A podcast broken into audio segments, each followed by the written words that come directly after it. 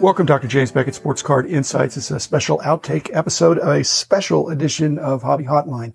Hobby Palooza was uh, July 10th and 11th, and the Hobby Hotline crew, all 10 of us, had the distinct honor of batting leadoff for the Hobby Hotline episode that day, which was the beginning of the Hobby Palooza, which was a 24 hour live uh, YouTube presentation of 24 different content creators. So it was terrific. I participated in a couple of them and enjoyed that. I've excerpted mostly about the National. It's interesting. This is going to be right after the other episode from the previous month about the National. I like to let those episodes come out and percolate where I'm not getting out ahead of the actual episode. But thanks Topps Panini and Upper Deck, Heritage Auctions, Huggins and Scott Auctions, Mike Stadium Sports Cards, Burbank Sports Cards, COMC.com, and Beckett Media, Beckett Grading, Beckett Authentication. I want to again thank my co-hosts on Hobby Hotline. Stimulating conversation every week. I'm only on once a month. And I try to present out of that hour, probably 10 minutes of stuff on the national that's exciting. You know, nationals coming up. it's going to be great. And here is the discussion from Hobby Hotline.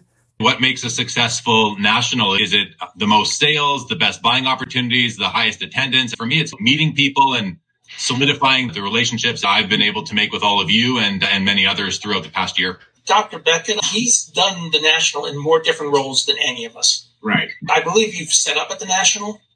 You've been a corporate person. You've walked around. You've done other things. You even won a, a flipping contest one year. So tell us about the evolution and some of the things like the flipping and trivia that you think are missing now that we'd like to get back, or is that genie out of the bottle forever? Too many questions there, Rich. We don't Sorry, have 15 Jim. minutes to deal with it. But, but uh, the comment I wanted to make about this year's Nationals, I think it could be the best one ever, in spite of the fact what's really strange now is that interest is at an all-time high and prices have softened a little bit.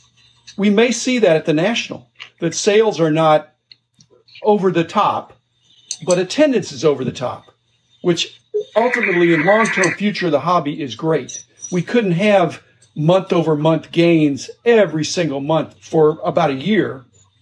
And so if the prices are a little bit soft, but interest is at an all time high, to me, that's a long term win. So, Jeremy, that's responding to what you're saying. I think the measure is interest and number of people. The size of their wallets or what they spend at that show is less important to me in the long term. I think it could be a terrific show financially too. It could be a madhouse, and that's what I'm hoping for. So what that does, Rich, that squeezes out all your other questions of uh, the flipping contest and the seminars because people are there to make friends and make money. When you talk about flipping contests, I was actually reading an old national program from the mid 80s.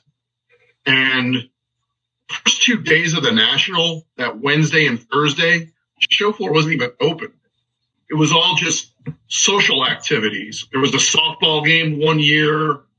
There were lectures, seminars. Do you think we could go ever go back to something like that? Or is it just going to be five days where the floor is open and the extracurriculars are set off to after the show?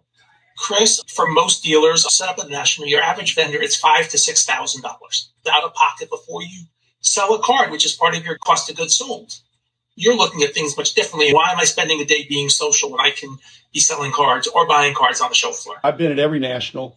And Chris, I went to those seminars and I went to those flipping contests and I went to those softball games and dozens of people were involved.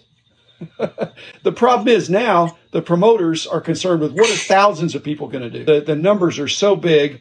Rich remembers that softball game we were both in where we uh, got to know each other a little bit better. Rich, do you remember how big the crowd was watching? We may have had 10 people watching. We were just playing a game. We were having fun. It wasn't four score and seven. It was uh, not even a score. Yeah. Uh, if there's just not enough interest, what we've seen, and, and the YouTube channels, obviously, there's opportunity for virtual things like that, Chris. I've seen a lot of people nowadays have their own Facebook communities they're a part of, whether it be through a group, a page, or whatever it may be. I've seen a lot of people organizing stuff like that for themselves that are pretty big because the groups are huge. And so I see a lot of outside stuff. I know Show Your Slabs and a couple other people are going to be doing some golfing stuff. There is some stuff that's going on. It's just, I don't know if we'll ever see the national itself doing it. I think it's going to be the people attending and the new businesses organizing it with the community they've spent a year talking to online and are waiting to see.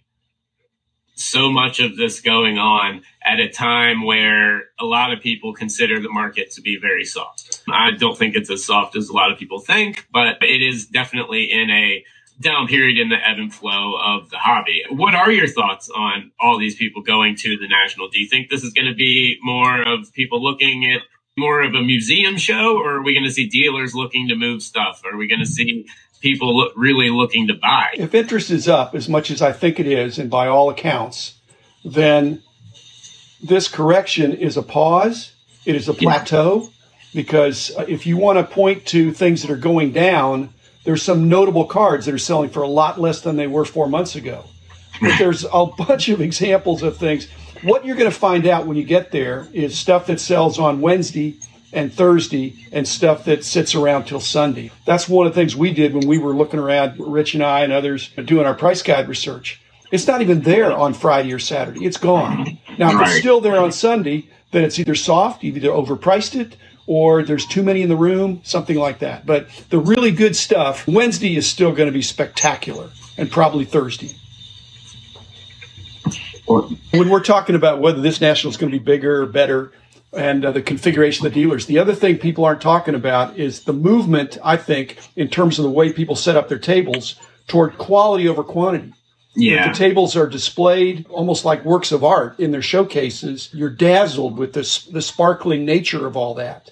But Rich and I, and to Brody's point, if you're looking for singles and not super expensive singles, I'm curious as to whether there'll be more or less of those. If I walk up to a table and they have a hundred cards on that table, that's probably not a table for me. But I think that's the trend that people want to feature their best stuff and they want to get some big hits out there. But if I see a table that's crowded instead of sparse, I'm thinking, I wonder if there'll be something interesting there. And that's probably what Brody, you got to be mining as well. Otherwise, you're going to be paying big bucks for things prominently displaying. And there's a movement toward greater quality and more expensive items. The Dallas show was takeaway corporates. Is the National twice as good as Dallas? Or Drew, you went to Philadelphia. Is the National going to be twice as good as Philadelphia? Because I, it's not going to be 10 times better. No, I think it'd be twice as good. Um, you get the corporate setups. You get the different things to look at. Museum displays are my favorite things to go through. You get some of the bigger companies that didn't come set up or set up a little bit, but not really put up their full display. I think you get a lot more variety from around the country as opposed to more central and localized. But both of those shows were absolutely wonderful. I just think in sheer size and then just what I've experienced at the national compared to those last two shows, I could see like one and a half, two times.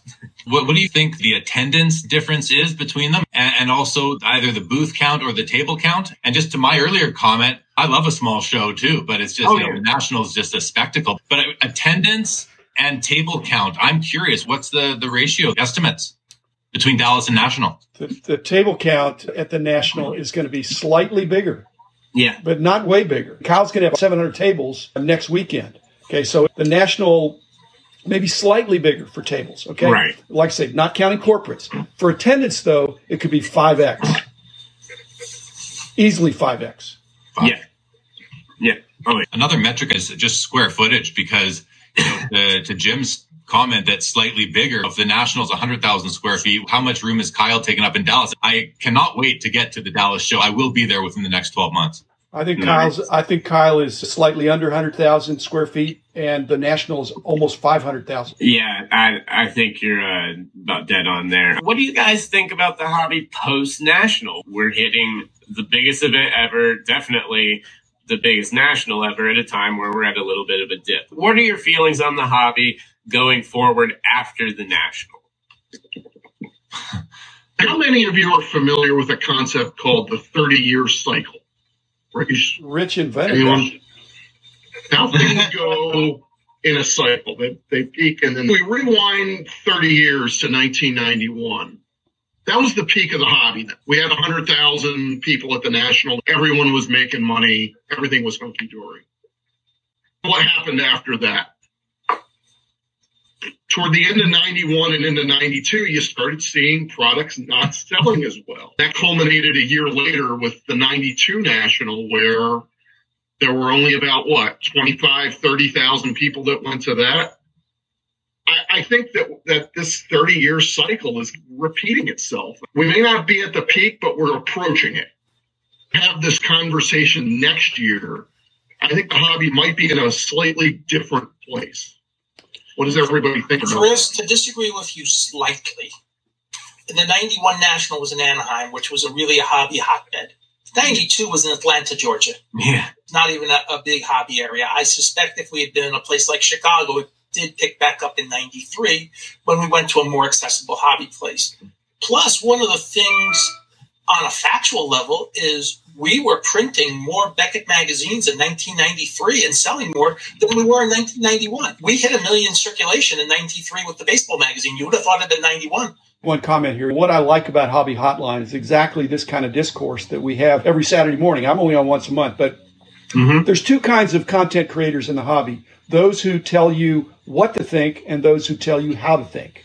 And Yes. the ones that tell you what to think are going to have egg on their face on a pretty regular basis as we move into this mixed market. I think everybody here are people helping hobbyists and even investors try to know how to think rather than what to think because none of us have the complete crystal ball. But every one of us has insights that we can share that would help somebody to negotiate a hobby that's no longer a no brainer. When everything's going up, everybody's a genius. That's not the case anymore. Hey, one Yeah, of the things I- I- John was I- saying, I did see in the Dell show people taking modern high grade and trading for vintage. I think we'll see a lot of that at the National as well. There's such a buildup right now in the community for the national. Is there a risk of a post national hangover, but then all the sports are starting up? So maybe that will help counteract that. People are looking at the national as an invigorating event, but I'm just wondering post national, what are we in for? The